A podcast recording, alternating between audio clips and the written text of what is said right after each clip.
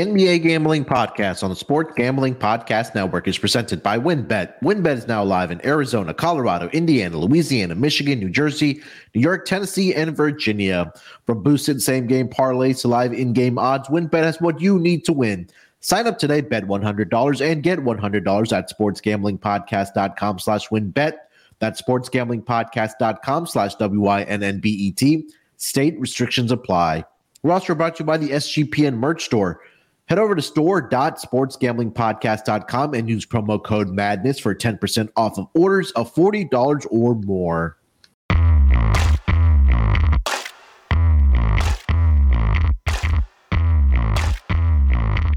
Welcome, everyone, to the NBA Gambling Podcast, part of the Sports Gambling Podcast Network. It is March the 9th, Thursday, currently 11.01 on the East Coast. Here to talk about the NBA schedule here on Thursday night, six game schedule and we'll recap of what we saw on uh, Wednesday night in the association. But joining me, help me to break it down and recap everything that we saw. You guys know him as a voice on the Tennis Gambling Podcast, the WNBA Gambling Podcast, the NFL Gambling Podcast, and of course, here on the NBA Gambling Podcast is Scott Studio Reichel. Scott, what's going on, my man?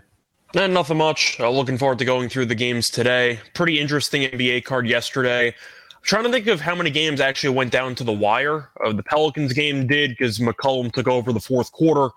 What do you have, like 16 points in the fourth, 18 points in the fourth? He yeah, kind of took like over a, the game. Yeah, he had like a stretch of I think like 11 or 13 straight points for them. Um, it was good to see him snap out of it. I know he was he's been struggling a little bit over the past uh, I guess couple weeks we can say. Yeah, and Luka's now going to be out indefinitely, which isn't exactly ideal. Uh, you had yeah. the Durant injury where he slipped on, on a wet spot uh, pregame, and yeah. now he might be out for a couple of weeks. Uh, the Atlanta game was good. The Cleveland game was good. Uh, the Clippers game, technically, it was close, but not really. Overall, just a decent uh, day in the NBA. Uh, the shocking loss, I guess, was Denver, who lost by yeah. 21 points at home. But thought it was a pretty entertaining card. Um, my bets worked out pretty decently. How'd your day go? Yeah, yesterday wasn't too bad as far as side and total went. Uh, props did pretty good. I went three and one on my player props, but yeah, I think um, more closer games than we're kind of used to seeing. But th- this week, since Sunday, has been pretty good in the association. Um, like you mentioned, the only blowout last night was Chicago uh, with a shocking victory there, and obviously uh, also uh, Boston uh, bouncing back against the Portland Trailblazers in that game. They won that game by 22, but Everything else was pretty entertaining, man. Uh, you mentioned it. Uh, Atlanta Hawks get the road victory against the Wizards. Um, Cavs go into South Beach and beat Miami. And then we had the blowout, even without Kevin Durant, uh, for the Phoenix Suns. Uh, they won by 31 points against uh, OKC Thunder. Devin Booker in that game scored 44 for the Phoenix Suns. And then the late night game, or the second uh, late night game between the Raptors and the Clippers. Clippers get the victory there. Uh, they get the cover. Game goes under the total. Kawhi Leonard, 24 points, uh, 12 rebounds, and three steals in that game. But um, yeah, I mean, the freak injury kind of sucks for Kevin Durant, man. I mean, during warmups, and there's like a, a I'm, just, I'm sure you saw it on Twitter where they kind of had the freeze frame of how bad the ankle looked. I think we got some news this morning that he, it's, I think, a grade two ankle sprain for Kevin Durant, and he's going to miss probably, if not more than likely, the rest of the season and maybe some of the playoffs, but we'll see. Uh, but I think they'll be okay without him, Scott. What do you think? With Durant being such a, an important piece to this team, you might have to wonder if they can get by in the short term. Probably, I think they'll be able to. Maybe they won't win the division now, but we'll see. They looked really good on Sunday against Dallas, and Dallas's defense we know is horrible. So I'm not sure if that's a good litmus test. But the point is, if you're going to win a championship, uh, if you're going to win a championship, you're going to win multiple playoff series. You're going to need some chemistry, and you could argue that maybe the chemistry is overrated because you're so talented. But yeah. especially with Chris Paul being past his prime and having to rely on other scoring options, it's a big deal. Is it going to impact Phoenix in the short term? No, but a long term, in order to win a championship, I think it's a big deal. Yeah, I think it. I, I, was trying to pull up the exact report on what they were saying about him um, as far as the ankle sprain, but man, that just just it just sucks about how it all just kind of went down, and it wasn't like even during the game. It was like during a uh, during warmups, but hopefully he can get back sooner rather than later. Again, Kevin Durant has just been riddled by injuries over the last two seasons uh, for the um, I mean with the Nets and now with the Suns. So yeah, I think the chemistry, I think at least for the regular season, will be fine. They do have the second hardest remaining schedule in the entire association.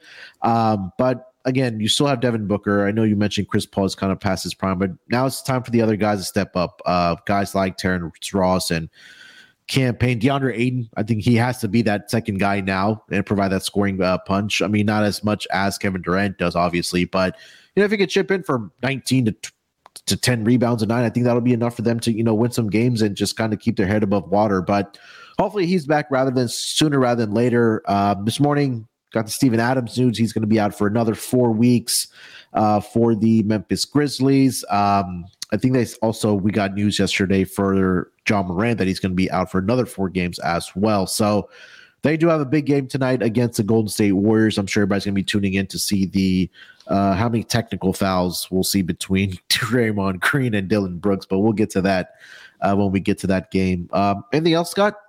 Uh, for me, not really on that specific case. I just feel like the main problem that Phoenix is going to have is when you trade for a superstar and you give up a couple of assets. And Mikal Bridges, I don't think he ever would have gotten the green light that he has now in Brooklyn. But the point is, we know how talented he actually is.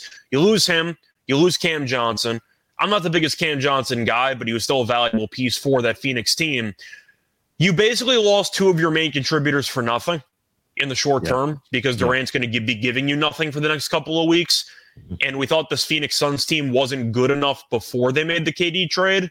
Mm-hmm. It would not surprise me if Phoenix struggles over the next couple of weeks because we saw how they looked before they got Durant, and they looked like a pretty good not great NBA team. And Booker getting injured definitely was a piece of it.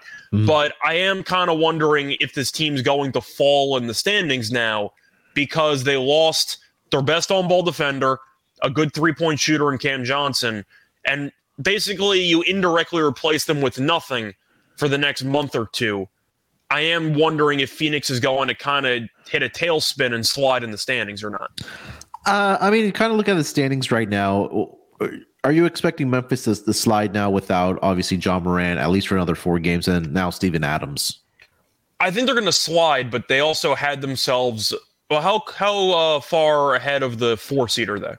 So they are right now tied. Oh, so they're sitting in the third spot right now. They're seven games back. They're tied with Sacramento um, for the two spot right now. So they're if playoffs started today, they would be the three seed. Now they're two games ahead of Phoenix um, for the fourth spot, and they're five games ahead of Golden State and the Clippers for five and six.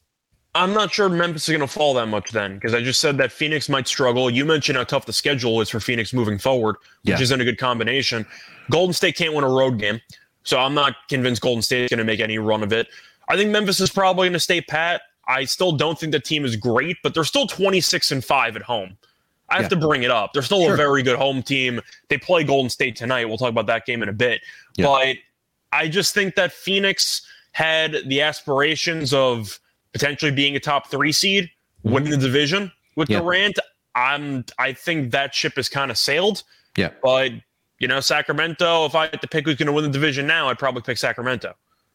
Yeah, I think so too. I mean, Sacramento is just um, they've obviously been consistent all season long, but it seems like they're playing even better basketball after the All Star break. Yeah, like we mentioned, they are sitting that two spot, 38 and 26, uh, seven games behind first place, but they do have a, a nice cushion uh, now with those two teams that are dealing with injuries that are behind them in the Memphis or injuries and Ja Morant being away in Memphis and on now Phoenix with Kevin Durant going down. And they have a five game lead over Golden State, who's currently in the fifth spot and also the Clippers in the sixth spot also have it. They have a five game lead. So, and I think Ja's going to come back, right? Based on how there were they dismissed any potential criminal charges stemming from the incident. That does suggest yeah. that the framework is there for him to come back to action. Maybe after this four game, these four bonus games, maybe a little bit more. But it does seem like based on the legal proceedings and how the investigation went for the police, Mm-hmm. It suggests Ja's going to come back at some point, doesn't it? Yeah, I think so too. Um, probably for maybe the 10 last 10 to 12 games for the uh, Memphis Grizzlies right now. Uh, they have played total 64, so that'll take them to 68 without Jaw. Yeah, so maybe at that point he comes back for the final uh, two to three weeks of the regular season. So we'll see. We'll keep an eye on the news, obviously, and um, we'll go from there. But right now, without him, they have lost three in a row. They do have a game, like we mentioned, against the Golden State Warriors here tonight. Uh, and we'll, like Scott said, we'll get to that game in a bit here. But uh, anything else, Scott?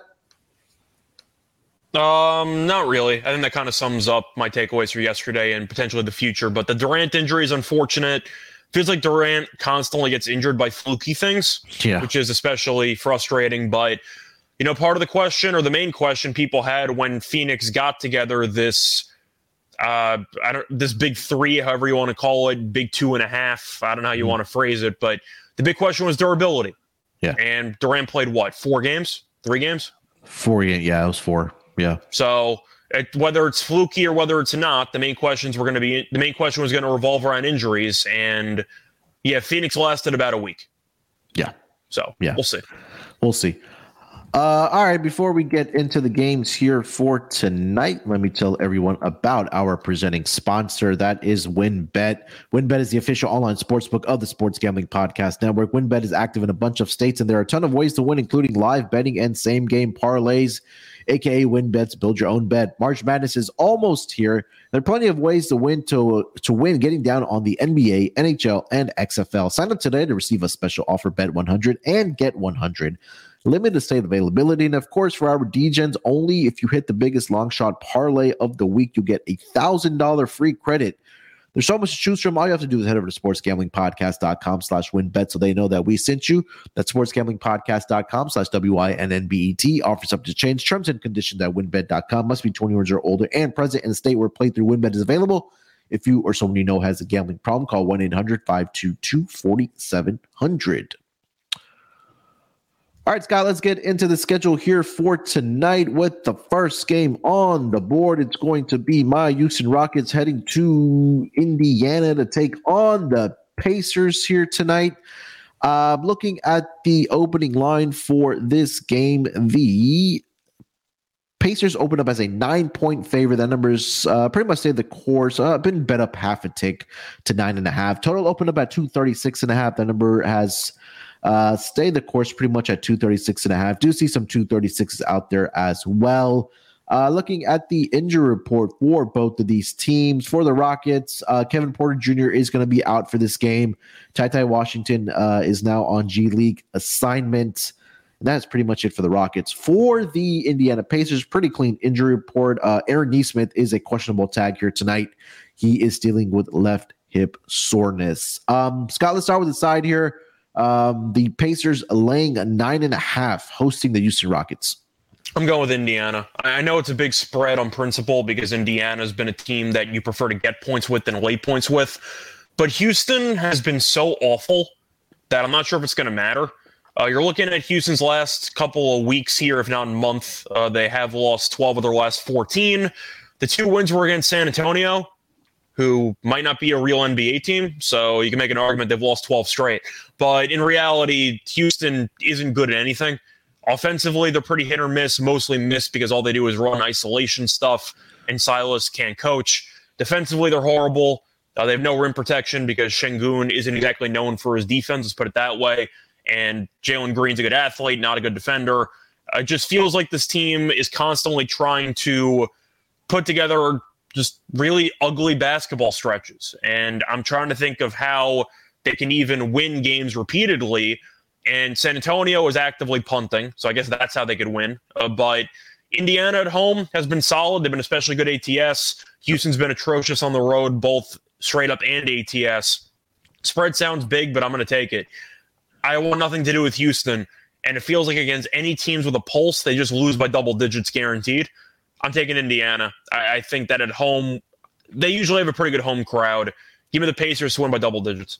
Yeah, I agree with you. I'm not going to regurgitate everything you said. I mean, obviously they are in tank mode. All the Rockets, um, pretty much have the actually they do have the worst record in the entire association. We know where they're headed uh, for the uh, lottery, uh, trying to get that number one pick or number two pick to get the top two guys in the upcoming draft. So, um, yeah, they've been atrocious on the road. Have the Rockets 11 22 against the spread, 10 and 21 as road underdogs. And like you mentioned, the Pacers have been pretty solid at home uh, this season 21 and 13 against spread overall. And they're six and five as home favorites. But again, we have the worst team coming in. I think that um, they'll take care of business here uh, against the Rockets. So I'm with you on the Pacers here. Total sitting at 236. Scott, any thoughts on that? It's tricky because I just said Houston's offense has not been great, but I guess on principle, I kind of have to lean to the over. Yep. Probably Indiana team total over yeah. as my favorite play here, but how am I not going to expect Indiana to score at least 125 points in this game? I, I, just with the pace alone, with Houston having no rim protection, with them not being able to guard anybody, and even just not trying to guard anybody, I see a lot of pace in this game and I see points. I'll lean to Indiana team total over as my favorite total in this game, but yeah. when one team's going to score roughly 130, it's tough to lean to an under. I'll go with the over. Yeah, I agree with you about that. Um, it just makes too much sense. I think again, Rockets defensively just not very good, and they're a very bad three point defense, not only for the season, uh, but it got even worse somehow since the All Star break. Um, they're giving up 17 three point makes per game to the opposition since the All Star break. They're allowing about I think close to 40 percent uh, shooting um, from beyond the arc. So now you have to go up against guys that can knock the shot down. We're talking about Buddy Hield uh, Tyrese Halliburton, he can, you know, knock it down. Uh, Miles Turner, uh, Aaron Nesmith, if he's able to go, he can knock down the shot as well. So I think again, they'll have their, yeah, they'll have their hands full here tonight against the um, Pacers three point uh, shooting here tonight, uh, which leads us into player props. Scott, uh, I think we're probably both in agreement about Buddy Hield over three and a half three pointers made here tonight. But any other player props to stick out to you? Yeah, for me, I know that uh, Halliburton's assists are pretty high, 10 and a half. I, mm-hmm. That sounds too low to me, to be honest. Yeah. If Indiana's going to score 120 plus, which I expect them to, then mm-hmm. Halliburton's probably going to have at least 12 assists, probably more. Uh, he's had at least 11 in three of the last four games, so he's been facilitating well. Houston doesn't have anybody that can guard him. They don't have any rim protection. There's really a lot of ways for Halliburton to pick apart this defense, and I think he will. The only way that you end up losing this, in my opinion, is if there's a blowout, which is a bit of a concern. But I'm hoping that he can do enough early on to get to this number. I'll go with the Halliburton assists at 10 and a half. Minus 105 too. I think that's a pretty generous price. I'll take Halliburton assists. Yeah, I like that as well. I mean, last five games, he's had 14, 14, 6, 11, and then 16 and 40 points. Sorry, so it was last, four of the last five, not three of the last four. Yeah, four of the last five. Um, and then he's also been able to knock down his three point shot as well. He's shooting it at 48.6%. So should be another big game for Halliburton here tonight. Um, look some of the comments in the chat here. KW franchise checking in. Turner 20 plus points or 20 points uh, at plus 125. I do like that. Daniel pointing out the Rockets tried for the first three quarters and then quit. Yeah, that's pr- pretty much tanking uh, uh, for you at, at, its finest. But yeah, um, and then also Daniel pointing out Turner double double last night was plus 220 off the board now. Uh, let me see if I can see that price. Turner double double. Maybe he's ruled out tonight. I still see a plus 240 out there for his double double. Maybe uh, shop around for it. You'll you'll see it. Uh, Scott, anything else for this game? I don't really have much else. You can make an argument maybe for Jalen Green if you think that with Porter being out, he's just going to shoot the ball 20 times, but yep. who knows? I don't really have much for Houston. I would probably lean to Kenyon Martin Jr. I know he burned me against uh, the Nets where he just didn't shoot the ball enough, but his points prop is pretty low, and I think it's pretty appealing. I saw Kenyon Martin no three pointers made at like plus 125. Uh-huh. He's really not a high volume guy from three, and he's not good at it. He's shooting roughly 31% from 3 mm-hmm. I don't mind that as a potential play if you want to go for a plus price. Just Kenyon Martin, no three pointers at plus 125. You might have to sweat out one or two attempts, but if that's all you have to sweat out, that's a pretty good deal. Yeah. Uh, yeah, I don't hate that. Again, this team's not even a, they're not a good three point shooting team at all. Um, Jalen Kenyon Martin Jr. Realizes that. That's why he mostly goes to the rim. Yeah. Um, I think probably like Jalen Green, and then when we had Grayson Matthews, that was the guy for um three pointers, but something to address. G- Garrison Matthews, you mean? Yeah, Garrison Matthews. I'm sorry, what did I say? Harrison. You said uh, Grayson, I think. Oh yeah. Uh, Jake pointing out Tyrese triple double, ninety to one. Yeah, sprinkle on it, man. Again, this should be a. I think we'll see a, a, lot of pace in this game, which again leads to the rebounding and things like that. So yeah, definitely. Uh, I'll sprinkle a little bit on it, especially at ninety to one. All right, let's get over to the next game of the night here, Scott. Uh, probably, I don't know. I thought the Rockets and Pacers was worse, but this game is probably going to be even worse than that. We have the Charlotte Hornets in the Motor City here tonight to take on the Detroit Pistons. Uh, looking at the opening line for this game, I am seeing the Charlotte Hornets open up as a two and a half point road favorite here. That number is now up to minus four. Total open at 226, see 225, and starting to see some 224 and a halves pop up as well. Looking at the injury report for both of these teams. For the Charlotte Hornets, we know LaMelo Ball is out. Uh, Cody Martin is going to be out for this game as well. For the Detroit Pistons, uh, guys that are officially out, Bojan Bogdanovic, I don't think we'll see him for the rest of the season. Hamidou Diallo is also out for this game, and Alec Burks. So Bogdanovic, Burks, and Hamidou Diallo are all out. Jalen Duren and Kay- uh, Killian Hayes are all probable here tonight, and Isaiah Stewart is also out here tonight. So, uh, again, another team entering the Tankathon for the Victor sweepstakes. Uh, Scott, let's start with the side here. Minus four, let's call it minus four uh, in favor of the Hornets in the Motor City tonight. For me, I feel like the best play based on trends is actually to take the Pistons first half in this game. Okay. I have no interest in the full game. I probably lean to Charlotte. I'm hoping maybe they'll build some momentum after that comeback win against the Knicks last time out. But the first half numbers for Charlotte are so bad that I have to kind of blindly take the Pistons at home. The Hornets, if you didn't know, are the worst first half team in the league. They are, I believe, 24, 42, and 1 ATS in the first half of the season, which is the worst record in the league. Detroit isn't a great first half team either, but they have been okay lately. They've actually led at halftime in two of the first three meetings this season against Charlotte.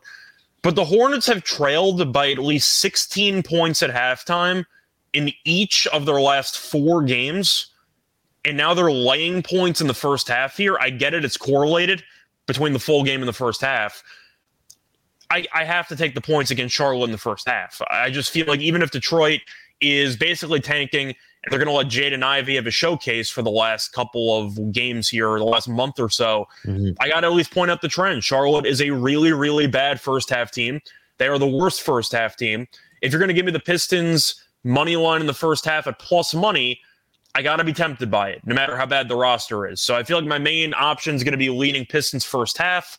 I'll back the, I'll fade the Hornets in the first half because for the last week or so, it's been printing money.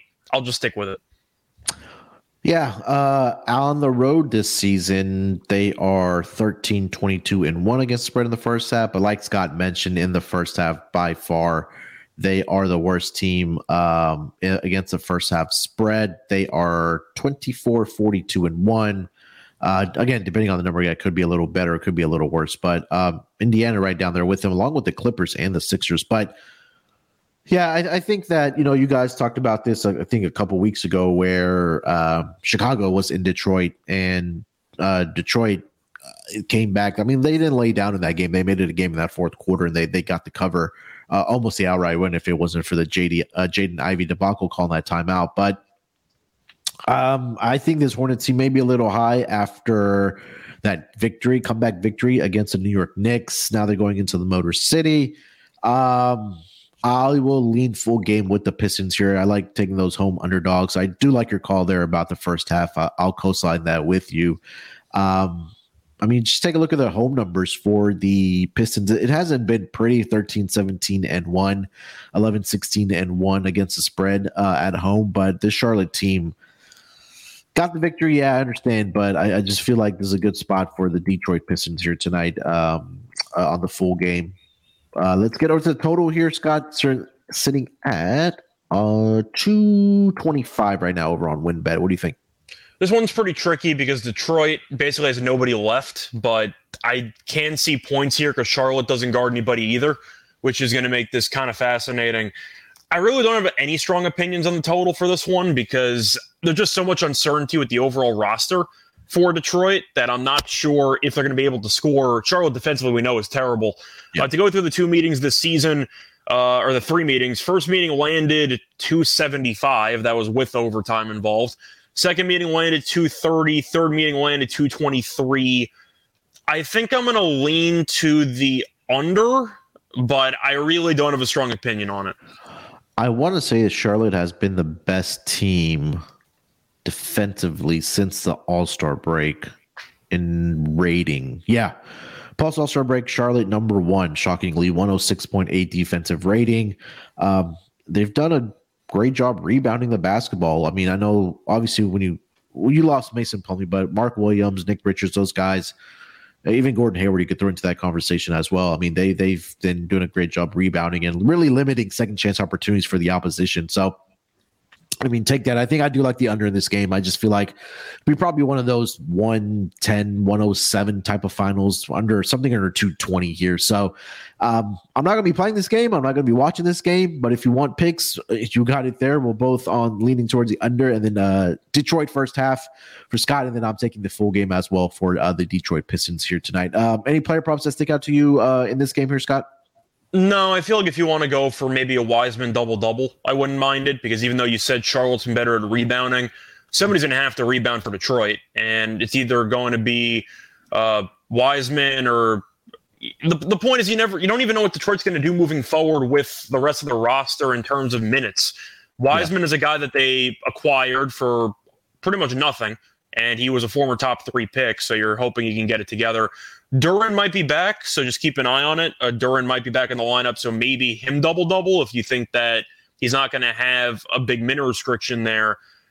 Ivey assists have been solid. Uh, I know that Hayes might play in this game. I'd prefer it if he didn't for the sake of Ivey assists, but Ivey's had back to back double doubles. I got to at least point it out. Yeah, 13 assists, 12 assists in the last two games for uh, Jaden Ivey. Currently seeing that uh, number at f- five and a half here tonight, Scott. I know I did obviously with Killian Hayes probably back here tonight, but again, we'll see what the minute allocation is for those two guys. Uh, but at five and a half, it is at minus 140. Shop around, try to get the best number, but I still think that he can get at least six assists here tonight. Uh, double double is at six to one for Jaden Ivey. For those of you wondering, uh, if you want to get on that, despite I know, I know last game back. it was like plus four thirty, I think, and yeah. that ended up cashing. But I also am tempted by Oubre. I saw his points were at like 22 and a half. He's had at least 26 in three of the last four. Yep. Detroit, we know doesn't guard anybody, but the main thing that you have to wonder anytime a star player is injured, who's going to take all the shots? In the person's absence, and Oubre does not need permission or to, he doesn't need to ask twice to take extra shots. Yeah. The volume's been there for him. He's been efficient. I think that 22 and a half is a little bit low for a guy that has no conscience whatsoever. I don't mind taking over with Oubre points. And he's had pretty good success against this uh, Pistons team this season, uh, or at least in one game back on December 14th. He had 28 in that game in 40 minutes, and then 18 in the last game against the Pistons back on February 27th. So, uh, yeah, like Scott mentioned there, he's gone over this number in four out of the last three out of the last four games 29, sorry, 26, 29, 17, and then 27. So that might be worth a look. Uh, my guy Wham pointing out uh, Gordon Hayward PRA over 26 and a half. Uh, I do like that. I think that's been really cashing for uh, for Wham there. Um, obviously, I think that Gordon Hayward does have the ball in his hands a lot. Uh, with LaMelo Ball now gone, but over his last five games, he's averaging 17.2 points, 4.2 rebounds, 5.6 assists. He's playing the minutes as well, averaging around right around 35 minutes per game. Last game against the Knicks, he almost had a triple double, 23 points, nine rebounds, and eight assists. So uh, that might be worth a look as well here tonight for Gordon Hayward. Uh, anything else for this game, Scott? I don't think I have anything else. All right, let's keep it moving here. The next game on the schedule, it's going to be the Utah Jazz down in Florida here tonight to take on the Orlando Magic. Looking at the opening lines for this game, I am currently seeing the Orlando Magic open up as a three point favorite. That number's now been bet up to minus three and a half. Still see some minus threes out there as well.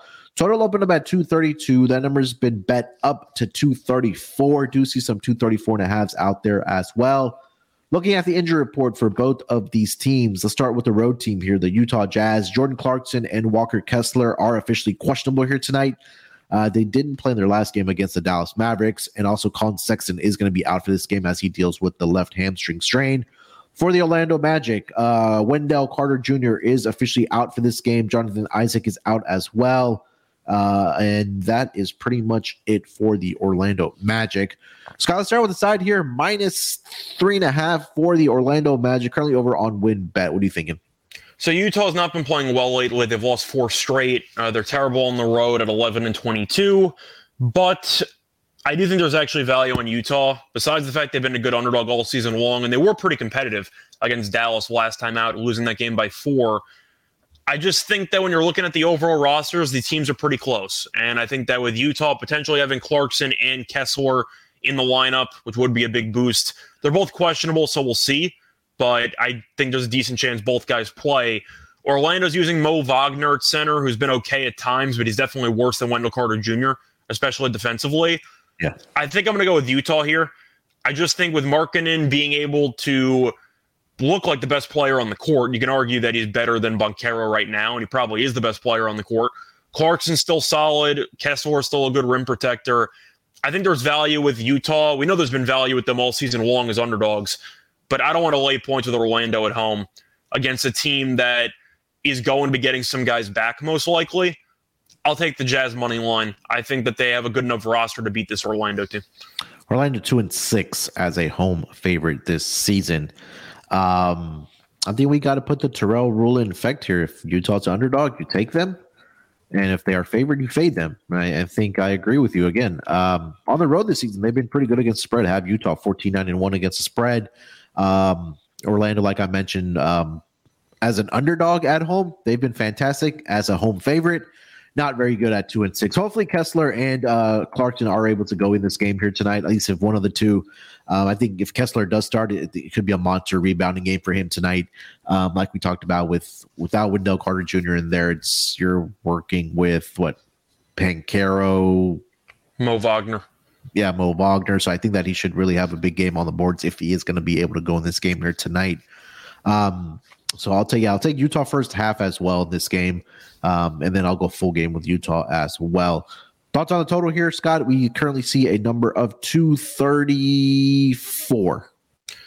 This, I think I'm going to lean to the over. I feel like I have to, just based on how both teams have been trending lately. Yeah. Utah has allowed at least 120 points in three straight games. Mm-hmm. Uh, they had a game that landed 236 against Dallas. You had, uh, you had 248 against OKC. 233 against OKC, but they only scored 103 in that game. Orlando, though, gave up 134 with no Giannis to Milwaukee, gave up 122 to Portland, gave up 139 to Milwaukee with Giannis. Defensively, they've not been good. I'm going to go with the over. Yeah, I agree. Uh, Magic are the number one team to the over in non-conference games at seventy percent this season. Uh, Seventeen and seven towards the over non-conference games, uh, and if you want to filter that down to uh, home games in non-conference, they're eleven and three, where it bumps up to seventy-eight point six percent.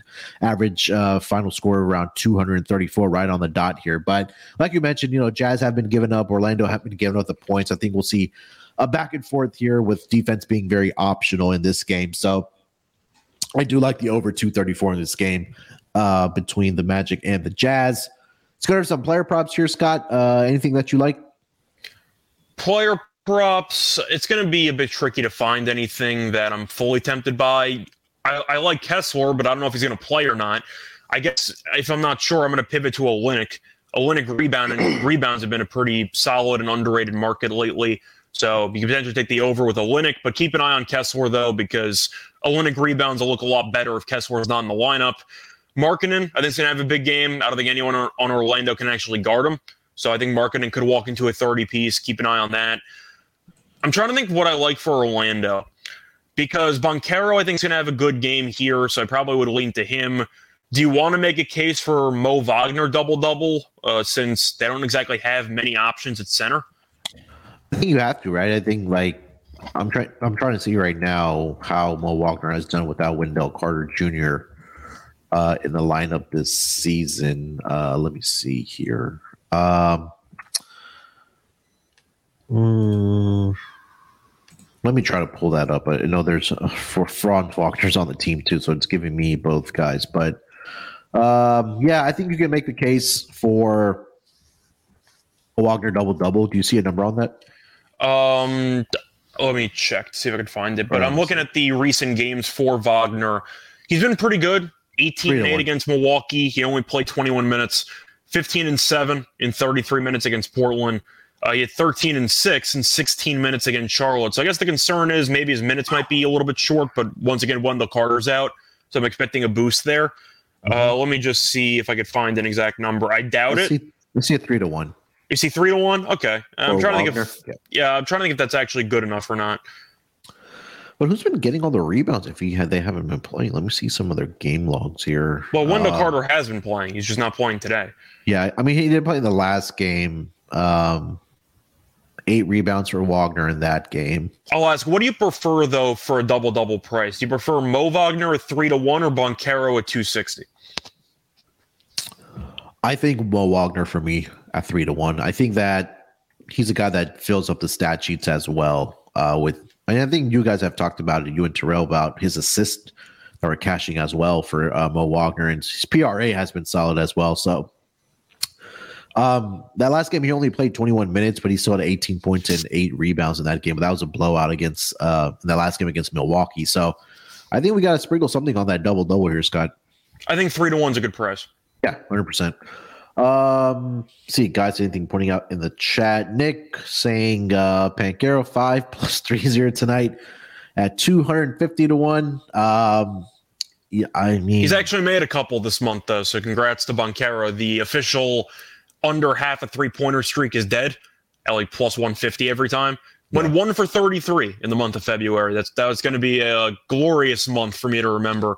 But yeah, I I'm not going to take five. And you can make a case that the volume is still there, so maybe you can gamble and go for one or two. But he's not a good three point shooter. Yeah. So. All right, before we continue the conversation here for the games here tonight, let me tell everyone about uh, the newest sponsor on the Sports Gambling Podcast Network, and that is going to be Shady Rays. Summertime is right around the corner, and you need to get those sunglasses to protect your eyes from the sun. Or if you're going on a trip, whether it's on the West Coast or the beach, uh, you're going to need those sunglasses. And Shady Rays, uh, they've got you covered. Uh, they are uh, specialized in premium polarized shades and their customizable snow goggles and much more. They're an independent sunglasses company that offers a world class product that's just as good as any expensive pay- pair that we've ever worn. They have durable frames and they're extremely clear optics for outdoor uh, adventures. That's not all. Shady Rays offers the most insane protection in all of eyewear. Every pair of sunglasses is backed by the lost and broken replacements. And if you lose or break your pair, even on the first day you receive them in the mail, they told us they're going to send you a brand new pair without any questions asked. Wear your Shady Rays with confidence because they have your back long after you make your purchase.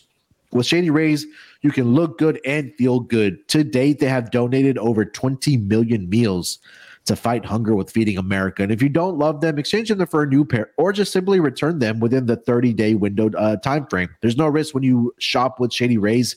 Their team always has your back. So exclusively, exclusively for our listeners, Shady Rays is giving out their best deal for the new year. Go to shadyrays.com and use promo code SGPN for 50% off when you buy two or more pairs of polarized sunglasses. Again, try for yourself the shades rated five stars by over 200,000 people. That's shadyrays.com, promo code SGPN. All right, Scott, let's keep it rolling here, my man. Uh, the next game on the board, probably the game of the night, or is the game of the night. It's going to be the Golden State Warriors uh, headed to Memphis to take on the Grizzlies here tonight. Uh, looking at the opening line for this game, the line opened up in favor of the Mem- sorry again with the Golden State Warriors. I'm sorry, minus one and a half. That number number's now been bet up to minus two and a half. Total opened up at 235 and a half. That number has pretty much stayed the course at 235 and a half. Do see a 235 out there. Looking at the injury report for both of these teams, for the Golden State Warriors, uh, Andre Iguodala, Jonathan Kuminga, and Kevon Looney are all probable here tonight. And then uh, the players that are going to be out are Gary Payton II and Andrew Wiggins for the Warriors. And then for the Memphis Grizzlies, like we mentioned at the top of the show, Steven Adams is going to be missing another four weeks. Um, for the Grizzlies, Brandon Clarke, we know, is out for the year.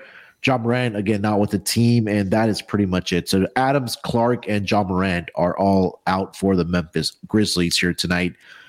Scott, let's start with the side here. Uh, the Golden State Warriors have been atrocious on the road, to say the least.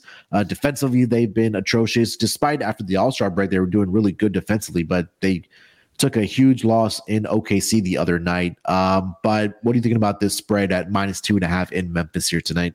So Golden State has owned Memphis. Uh, they've won the first two meetings this season. They won the playoff series last year. But having said that, I'm going to go with Memphis on the money line here. I can't back Golden State as a favorite on the road. I, I just can't do it. They're seven and twenty-five straight up on the road. Memphis, even with all the turmoil, they're still twenty-six and five straight up at home. They're mm-hmm. incredible at home. I get the argument is, well, Memphis doesn't have many options because Ja's out, and I, I get all that, but I can't back Golden State on the road laying points. I, I just can't. On principle alone, I'll hold my nose and I'll pick Memphis. Warriors have lost four of the last five games in Memphis on the road. I'll say that. Um, and then you parlay that with how bad they've been on the road this season. They're um, awful. Yeah, it's just like defensively, man. I don't know what's going on. It's just. Well, you know what's going on. They're not good. Yeah, I mean, they're three. And and Wiggins has missed a bunch of time, and he's their best on-ball defender, and that doesn't help. But you also have Draymond who had a temper tantrum in the middle of last game because Poole didn't pass him the ball and he gave up on the play midway through. And yeah, that's a great job leading the team, Draymond.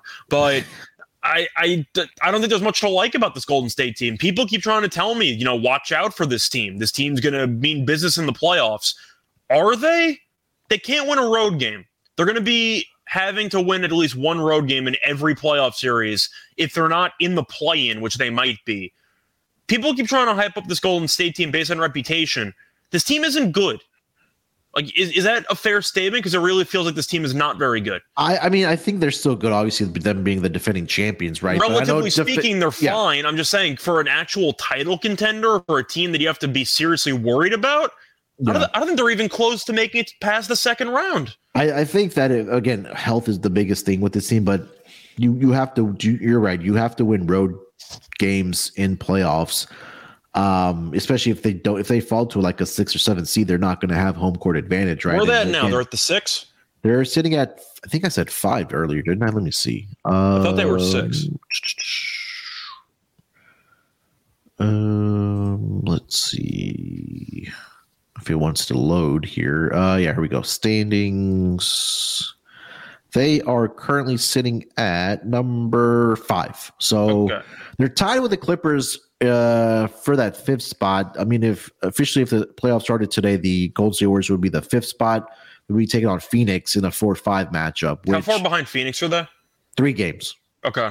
Now they're only half a game ahead of the seven and eight spot as well uh, to get it or to be in that play-in tournament bracket Dallas is down there now with probably going to be without Luka. Minnesota has been, you know, they've been okay, uh, but at some point you have to turn it around.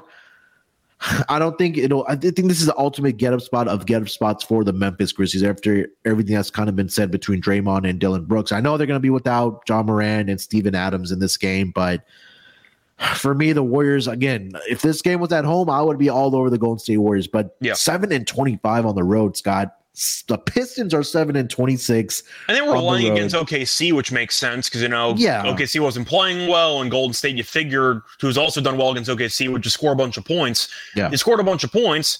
They gave up 137. Yeah, and they lost the game. You can argue that you know head to head, maybe the Grizzlies have a mental block against the Warriors.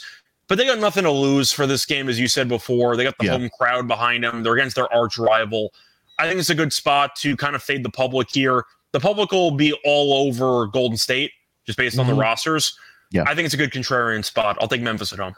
Yeah, I think, like I mentioned, um, Golden State has lost four of the last five games in Memphis. And again, that was probably with some of those games with Ja Morant here. But again, I think just from a motivations perspective and an ultimate get up spot, this is probably the spot for Memphis. And again, a good probably time for them to lose this uh, or break this losing streak that they are on without Ja Morant. So it, it, just feels like people keep moving goalposts for Golden State, and I'm aware that they yeah. deserve some special treatment because they won a title last year, and of course that's baked in.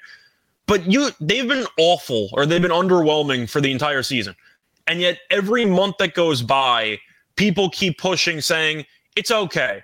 They'll figure it out at some point. They're going to make it work. They got a lot of championship pedigree. The entire West is up for grabs. Yet you're in the middle of March and the team's still not very good. And people just keep saying the same excuses. They're going to figure it out. They're the Warriors. They'll wake up when it matters. Are they? Are you implying that these games have not mattered because they're the exact same team right now that they were three months ago? Yeah, I think again, this team is a completely different when Steph Curry's on the floor as well, right? He's missed what? How many games this season? He's only played in forty of the. Yeah, he's missed a bunch of time. Clay has not been very good this year. Wiggins has missed a bunch of time, but Curry came back and they've lost two straight. I'm not yeah. blaming Curry, but I'm just saying, even with him back in the lineup, they haven't been very good, and people keep waiting for them to flip a switch. Are we sure the light bulb just needs changing? Because I'm not sure flipping the switch isn't going to change any isn't going to change anything. Yeah, he's only played in 40 of the 66 games here, but um, I'm gonna back also in this in the, in this spot. Uh, Memphis in the first quarter, um, since the All Star break, Memphis the number one defensive team by far, 92.7 net or sorry, 92.7 defensive rating. Golden State 130.9. They have a minus 33.9 net rating in the first quarter since the All Star break. So I think this is a good spot for Memphis in the first quarter. Come out, get the crowd behind you. Again, we know I don't want to call it a rivalry because it's the Memphis hasn't won anything, but in Memphis' mind, they think that this is a rivalry. I think this is a good spot for them in the first quarter. So I will I will take that uh, as well in this game. Uh, total Scott two thirty. What did I say? Two thirty five for this game. It's a bit uh, tricky because Golden yeah. State's been so bad defensively, but I think mm-hmm. I am going to lean to the under in this game. Okay. Just based on the physical nature that I'm expecting for this game. First meeting landed 232, second meeting landed 242, but I remember free throws being pretty insane in that second game. I just think you're going to see more of a defensive slugfest here. Memphis, Uh, offensively, besides the game against the Clippers, has really not been that good lately. They've scored less than 114 in three of their last four games. Golden State offensively was good against OKC. They were not good against the Lakers and not very good against the Pelicans. Defensively, they only have up 91 points against the Clippers. So we'll see what defensive effort we get. This total for me seems a little bit high. I'm going to lean to the under, and I'm hoping that in a physical game between two teams that hate each other, you'll see a lower scoring contest. Yeah, and I think that is meant well. I mean, they did get into that shootout with the Clippers, but I think that if Memphis wants to win this game, it'd probably have to be like a a, a type of game where the Lakers won, right? Uh, yeah. On, on that game on Sunday, where slow it, it down. What, the, what it out. your big men dominate in the paint, rim protect, and hope that you can at least limit the Warriors in the perimeter and just clog up everything underneath. So I'll lean to the under. I see a game that lands somewhere in the mid two twenties. Yeah. Uh, all right, let's get over to some player props in this game. Anything that you do like? Uh, Tyus Jones, I think I have to be a fan of whether it's going to be points or assists. Yeah, I really like him as a backup mm-hmm. point guard, and he's able to fill in and be a pretty competent starter. He's been good since Ja got since Ja got suspended. I know he had 25 and 12 against the Clippers, had a pretty good game there his last time out as well. I'd probably look for his uh, props here. I just think that he's got a decent shot, maybe at a double double in this game, but he's reliable. And that's what you ask for for a point guard when you currently don't have any superstars offensively. Mm-hmm. You want a floor general. And yeah. I think Tyus Jones is a very solid floor general because his assist to turn- turnover ratio is what the best in the league in two of the last three years or so. He's constantly been fantastic with assist to turnover differential. Yep. Um, I was looking at Desmond Bane here tonight. Threes um, or points? Three points. Um, let me see what that number's at. Eh, it's 23 and a half, but I, I do like the Tyus Jones angle. Maybe sneaky Luke Kennard over eight and a half. I think that seems a little conservative. Uh, I know he's coming off the bench for them, but um, he obviously we know he can knock down the three point shot uh, for this Grizzlies team. And again, like we mentioned, the Warriors have just been struggling guarding anything, especially on the road. So I was asking about Bane, by the way, because I see his threes at two and a half. And I guess my question is do you think he can actually get to 24 points without hitting three plus threes? Uh, probably not. Let's look it up here. What he's been able to do the last couple games. Um, Desmond Bane. the last five games, he's averaging 20.4 points per game. He's shooting at 37.7%. He's only gotten over two and a half in three out of the sorry two out of the last five games, and that was against the Rockets, where a terrible three point defense, and then the game against the Clippers, where again they're not very good defensively either since All Star break or since they signed Russell Westbrook. So, um, yeah, maybe Jaren Jackson rebounds. I think maybe worth a look, but I'll dig this more into deep. I'll dig more deeper into this as far as player props. But do you have anything else for this game, Scott? Uh, not particularly. Can I get the over and technical fouls? Yeah, I was gonna say over under two and a half for Dillon Brooks and Draymond Green tonight. Uh, then you're asking if anyone, any of them are going to get ejected. Maybe both yeah. get ejected. See, if this was hockey, they would just have them fight each other on the opening face-off, and that would just be the end of it. But it's basketball, yeah. so you're going to see it prolonged over the course of this game. Yeah. Do you blindly take Poole turnovers? Uh it's a little it's a little high now at this point. What's it at? Three and a half? Yeah, give or take. Yeah, I mean, with Curry back, I don't. He hasn't. Obviously, yeah. the playing time goes down for him. But there's a lot more fun when Curry was out, and you can just blindly yeah. take it. But yeah. All right, let's get over to the next game of the night. It's going to be uh, your Brooklyn Nets in Milwaukee here tonight to take on the Bucks. Uh, opening line for this game was, let's see here, 13 in favor of the Milwaukee Bucks. That number's been bet down to minus 12. Total opened up at 228. That number's been bet up to 233 and a half. Looking at the injury report for the Brooklyn Nets, Nic Claxton is going to be out for this game. Spencer Dinwiddie is out. Cam Johnson is out. Royce O'Neale is out. Ben Simmons is out. Jesus. Uh, and then Milwaukee, Giannis is probable. Jae Crowder, Jrue Holiday are all probable here tonight. Any case to be made here, Scott, for the Brooklyn Nets? I think I actually am going to make a case. I'm not picking them to win the game. Let's just get that out of the way. I'm not picking them to go into Milwaukee and win. However, I do think 12, I know it was 13 on the overnight. That spread's way too high. And they played a, like a week or two ago. Milwaukee covered. They were awful in the first half. And then they ended up uh, being able to, uh, well, kind of blow it open in the second half. The main argument is that the Nets are benching basically their entire roster. Mm-hmm. But this does feel like a kind of spot where Milwaukee gets out to a big lead and just coasts, and Brooklyn finds a way to actually get the job done. I am kind of interested with Milwaukee having all their starters, Brooklyn having nobody, and money has come in on Brooklyn because the lines dropped the point, which I find interesting. And Mikal Bridges is playing, and Bridges has been their best player. Then again, you have Nerlens Noel starting in 2023 which is not exactly a good sign. I think I'm going to lean to Brooklyn. If Milwaukee wins by 30, I wouldn't be surprised, but I do think that this is a classic look at spot for Milwaukee. They're going to look at the overall roster, the starting lineup, and go, oh, we're going to dominate this game. They'll be up 15 to 20 early. They'll take their foot off the gas, and then the Nets will make a run in the fourth quarter. I'm going to lean to the Nets. I don't feel comfortable laying this spread against a playoff caliber team. Now, yes, I know playoff caliber means with the actual starters playing, but Bridges is still good.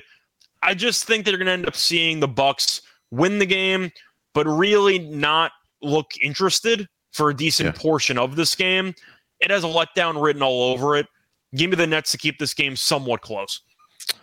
Sumner, Bridges, Harris, DFS, and Nerlens Noel are your starters here tonight for the Brooklyn Nets. Um, I think if you want to bet the Bucks, maybe early, like first yeah. quarter. First quarter, first half, I'm a fan of. But would I be shocked if the Bucks were up like get 20 at halftime? And the next thing you know, it's a 10 point game with five minutes to go. No, I wouldn't be surprised. That's actually yeah. kind of what I'm expecting for this game. Yeah even that first half spread's at minus seven. First quarter's at my, uh, minus four for the Bucks. But I'll go first quarter. Um, I think you, you make a, a compelling case for a, for a backdoor or for the uh, Brooklyn Nets here. I'd rather take it live, to be honest. Yeah. Um, so I'll take the Bucks in the first quarter here, minus four. Uh, let's get over to the total, Scott. Two, what did I say? Two thirty-three and a half is what I saw. Yeah. Uh, yes, that's what yeah. I see. Two thirty-three and a half. So I'm going to go with the under in this one. Uh, besides the fact that Nets don't exactly have many scoring options besides Bridges, you're looking at the three games this season. Each meeting has landed below 229, and that involved Kyrie or KD and Giannis involved, and now you pretty much only have Giannis and Mikal Bridges. I think the Nets defensively, they've been better lately. Uh, now they're going to be shorthanded, but Bridges is still playing. He's going to be a solid on ball defender. Uh, Finney Smith, pretty good on ball defender. The rim protection might be a concern without Claxton, but Noel's okay at shot blocking. But the Nets have allowed less than 106 in three straight games. Uh, you're looking at Milwaukee defensively. I think they should be able to shut down this Nets offense for at least half the game. I'm going to go with the under. This seems a little bit high for a total. Yeah, I like the under as well. Um, I mean, again, I'm not going to regurgitate everything that you said there, but um, I, I, think that defensively, they'll be the Bucks will be able to stay in front of this Nets team. Um, it might just be I don't know, like one fifteen, like one hundred three, something in that. I'm not range, sure the Nets even like get that. to hundred. So yeah, um, they're gonna have to really rely on the three point shot, right? With with Bridges, DFS. I mean, these guys really. I think their only shot creator probably was what Spencer Dinwiddie. Sumner could get it done as well, but then the rest of the guys, Joe Harris, DFS, mm, uh, Mikal Bridges, Bridges can get it done as well. We've seen that he's had multiple great games for this uh, Nets team offensively, but yeah, um, I'll go with the under, man. I'm not going to be betting it, but I am going to be betting that first quarter for sure for the uh, Milwaukee Bucks. Um, props in this game? You've talked a lot about Giannis just dominating this uh, Nets team. Anything changing here tonight?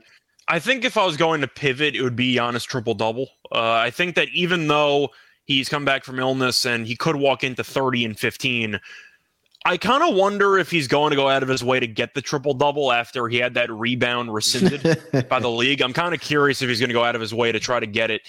I think it's the right call to rescind that. By the way, I, I, he yeah, wasn't trying sure. to score, so I, I, was fine with that. But I think if I was going for props, the Nets are pretty tricky because I'm not sure where they're going to get their offense from. Do you blindly just pivot to a Cam Thomas game?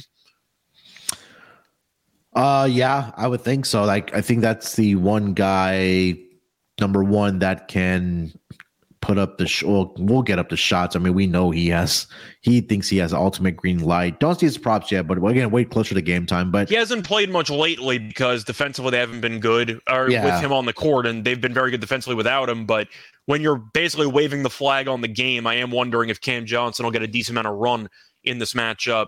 I yeah. see somebody asking about Finney Smith double double. I don't like him points wise. I I get that Finney Smith is known for being a three and D guy, since joining the Nets, his three pointers have been broken. He just can't shoot. I think I would pivot to Joe Harris three pointers, who's been very solid from three lately. mm Bridges is Mikal Bridges. You can back him. He's been very good recently. He even had 30 plus against Milwaukee last time out. But I think if I was going to make a pivot for anybody, it would probably be a Joe Harris prop because his three pointers have been solid. Finney Smith makes sense if you want to go for a huge double double price, but the offensive numbers have really not been there for him lately. I think I'm going to pass. Okay. I did play Giannis rebounds over 11 and a half. Okay. Um, he's had, he's averaging 14 per game in the three games already this season they've played 14, 13, and 15.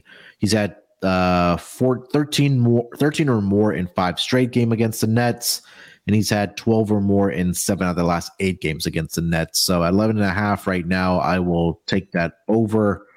Um, and then he's also he's only gone over this number in two of the last five games. But again, uh, the Nets have been one of the worst, if not, I think the worst rebounding team uh, in the entire NBA since the All Star break. And again, no Nic Claxton here tonight, so uh, not really much of a front court presence. I mean, if you want to call Nerlens Noel a presence, so uh, presence as far as rebounding goes, but I think Giannis can dominate the boards again here tonight. So I did lock that up here, Scott. Uh, anything else for this game, or as far as player props, or anything else? I don't really have much else. Maybe if you want to pivot to like a Brook Lopez blocks, maybe I don't mind it because the Nets don't exactly have many great three point shooters in the lineup, especially now. Uh, looking at who they're projected to start, you have Joe Harris, a good three point shooter. Bridges, who's been better, but he's also not afraid to drive. Sumner is kind of a drive only point guard, so mm-hmm. I think that that could result in some blocks for Lopez. Noel, we know, is only going to attempt stuff in the paint. And besides that, that's basically it. So I don't mind Brook Lopez blocks here against his former team. All right. Let's get over to the last game of the night. Here we got the New York Knicks on the West Coast to take on the Sacramento Kings here tonight. Uh, looking at the opening line for this game, this line opened up in favor of the uh, Sacramento Kings minus three and a half. That number's been bet down to minus two and a half. Total up and up at 235. That number's been bet up to 239 and a half. I uh, do see some 240 starting to pop up as well. Uh, looking at the injury report for both of these teams, start here with the road team, the New York Knicks. Um, Moses Brown did get signed with this team. He's going to not be making his debut yet. Jalen Brunson is questionable here tonight with a left uh, left foot soreness. And that is pretty much a significant injury for the New York Knicks, Jalen Brunson, and everybody is healthy for the Sacramento Kings. So, um, Scott, let's start with the side here minus two and a half in favor of the Sacramento Kings hosting the New York Knicks. I'm going to go with the Kings in this spot. Until I know for certain if Brunson's going to play, then I feel like I have to lean to Sacramento. They're at home. They've been very good at home lately. The Knicks were on a nine game heater. Then they ended up losing to Charlotte in embarrassing fashion. I think it's mostly going to come down to the fourth quarter for me. You have De'Aaron Fox, who's been probably the favorite to win the Clutch Player of the Year award, who's just been incredible down the stretch. Sacramento in the fourth quarter offensively has been one of the best teams in the league. The Knicks are still not good late in games. Yes, I know they've won a couple of overtime games here and there, but every late game possession is a Randle ice going to a crappy fadeaway jumper every single yeah. time. And yes, it went in against Miami, but that was one of the worst possessions I've seen all year uh, with him bobbling the ball and then hitting the fadeaway kind of runner there. I'm going to go with the Kings because I think with the game on the line and the game being probably a one possession game late, I have a lot more faith in the Kings to get better looks down the stretch than the Knicks. That's enough for me. And Brunson potentially not playing is also kind of a sweetener. I'm going with the Kings in this spot. I think that yeah, um, I'm, I'm gonna wait for a live number on the Kings just because, like we've talked about a lot this season, the Knicks have been really good in the first half again, and they've been really good on the road. But like you've mentioned, like Boston, they've given up a lot of fourth quarter or second half leads when they have been up at the half. Um, so I might if there's like a first half full game, uh, full time uh thing with like Knicks first half and then Sacramento first or for the full game, you may want to look at that. But um, I mean the numbers don't lie, right? New York has been good on the road, 15 and 8 against the spread as a uh, road underdog, seven and two as a road favorite. They are again, like I mentioned, in an underdog spot here, 22 and 10 against the spread overall on the road this season. So I'll take with something that hasn't been broken. Uh Knicks first half, I'll take that. And then I think that if they are up, up at the half, probably come back and take Sacramento in the second half because, like Scott just mentioned, they just haven't been very good closing out games in the fourth quarter, um, especially. So I think that's the way I'm going to play this game. Um, Thoughts on the total here, Scott? It's ballooned now all the way up to starting to see some 240s now after an opening number of 235. I think I'm going to lean to the under. Okay. I don't have a strong opinion on it, so I'm probably going to pass. But I know Sacramento plays very up tempo, and I know the offense is solid, but this total just feels too high between two teams that are actually just solid. And the Knicks have had a couple of high scoring games lately. Uh, you had the game against the Celtics, which did go to double overtime. You had the mm-hmm. game against Miami, which landed 242, uh, where you had, you know, Randle hit that three pointer at the end and it might have went under, but still, the Nets game, they scored 142. I think I'm just going to lean under. This total feels a little bit high between two teams that are just, I, I just feel like this game's going to be a lot more physical than people anticipate.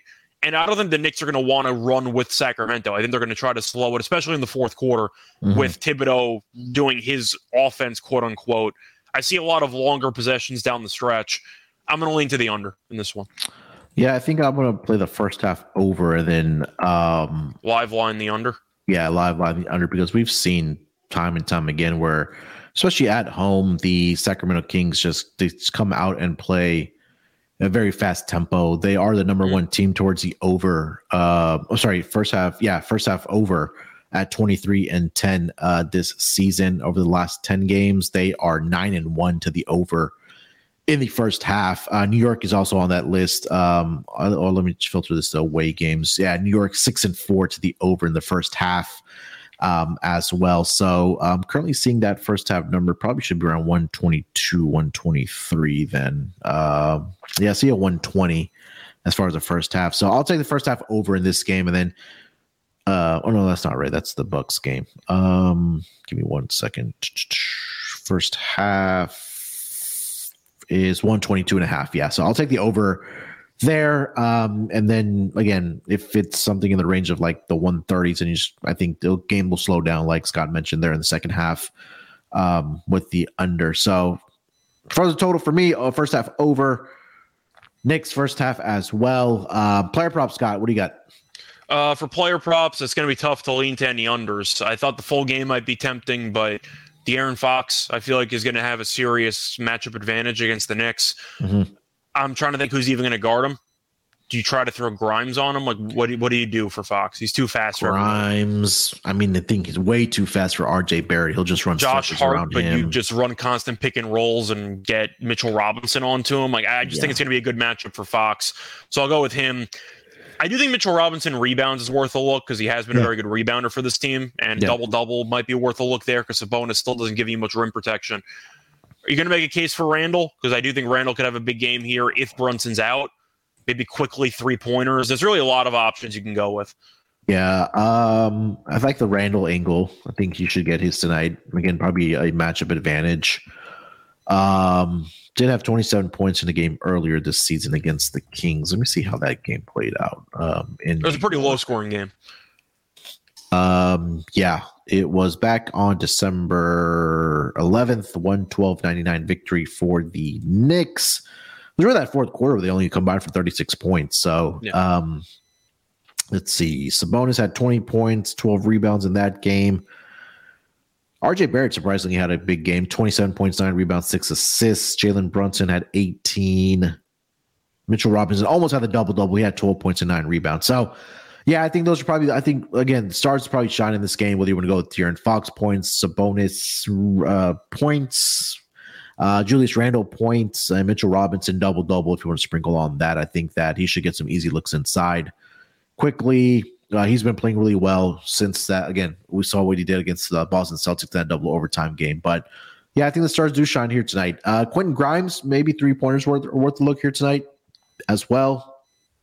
Um, but yeah, that is pretty much it. Anything else for this game, Scott, as far as side total props?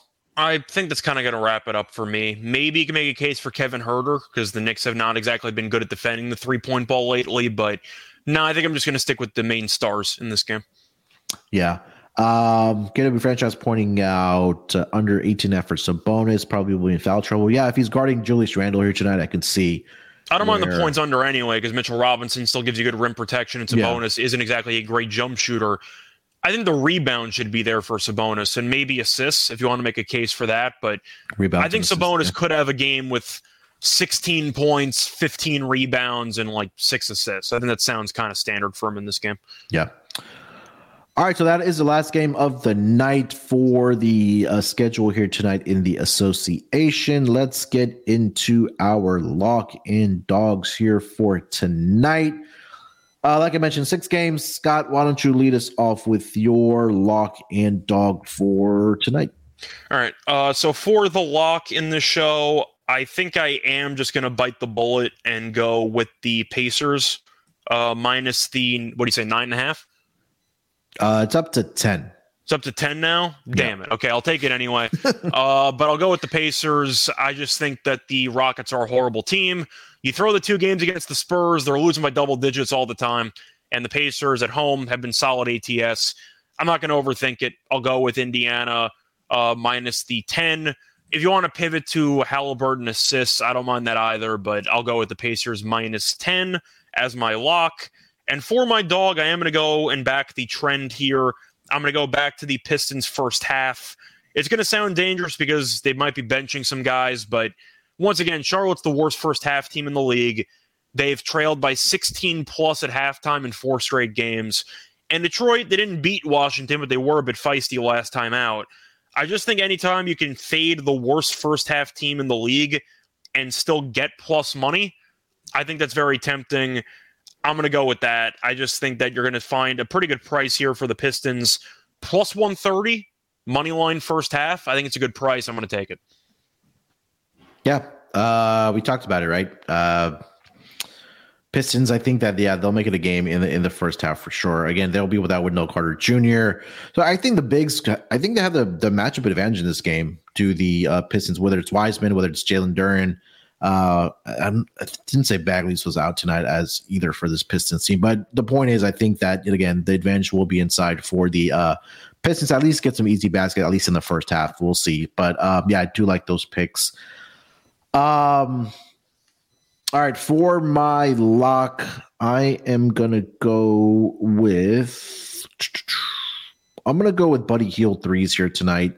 Um, same game as you with the Rockets and Pistons. Three and a half is a number right now. Um, like I mentioned, this Rockets defense has just been atrocious defending the three point line since All Star break. They're giving up 17 makes per game, um, and now you have a player like Buddy Hield who leads the league in makes, um, in total makes this season. And he's also getting up close to 11 attempts over the last, I think it was like last 13 games is what I've seen against the Rockets in head to head matchup. So, percentage wise, I think that again, he could get into the realm of easily making four here tonight. If you want to get this up to five, that goes to plus 180. Uh, and I haven't been able to see a six or more, but I think that would probably be in the range of maybe three to one or even four to one uh, for Buddy Hield tonight. But over three and a half threes as my lock for Buddy Hield. For my dog, I'm going to go with the Memphis Grizzlies in the first. Let's go with the first quarter. Um, that number is currently at, let's see here, first quarter.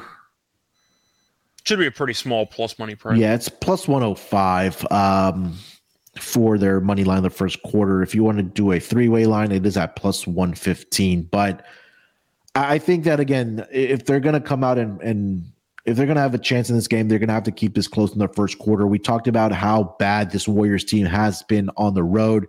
Seven and 25 overall. That's right down there with the teams like the Pistons, the Rockets, the Spurs. And I talked about the net rating for this um, Warriors team since the All Star break in the first quarter. They are minus 33.9. For reference, the next team is number the number 29 team is the Brooklyn Nets at 24.9. Also mentioned that the Memphis Grizzlies, since the All Star break, have been the number one defense in that first quarter. So um, I think this is, again, a game where they can come out, clamp down on defense, take advantage of how bad the Warriors have been in that first quarter, especially on the road here, Scott. So it's a very small dog. It's a very puppy dog, uh, plus 105, but maybe shop around, you could get a better number. But I think Memphis could come out and win the first quarter against the Golden State Warriors. So that will be my dog of the night. Yeah, makes sense. And Golden State's had a tendency to fall behind by double digits early on and then has to rally in the second half. Yep. All right, that's going to do it for this edition of the NBA Gambling Podcast. Again, before you guys get out of here, do us a favor. Uh, smash that subscribe button for the NBA Gambling Podcast. Again, hit that like button on this YouTube video. Um, appreciate you guys tuning in every day. Um, all the all of our fans in the uh, in the chat Appreciate you guys um, joining us every single day. It's a lot of fun interacting with you guys uh, as far as you know picks and prop bets. So uh, appreciate you guys uh, coming in every single day. Scott and Terrell will be back tomorrow for the Friday game. Scott, anything else you want to mention before we get out of here? Uh, not really. You find me on Twitter, Right Show Radio. I'll be back probably tonight or tomorrow for the tennis podcast. So stay tuned for that. But yeah, you know where to find me. Uh, all right. Uh, make sure to follow the Twitter account for the NBA Gambling Podcast at SGPN NBA. Follow me on Twitter at SportsDirt824. Till then, good luck with your picks. Let's break these books off and let it ride. Basketball, get it, get it, get it.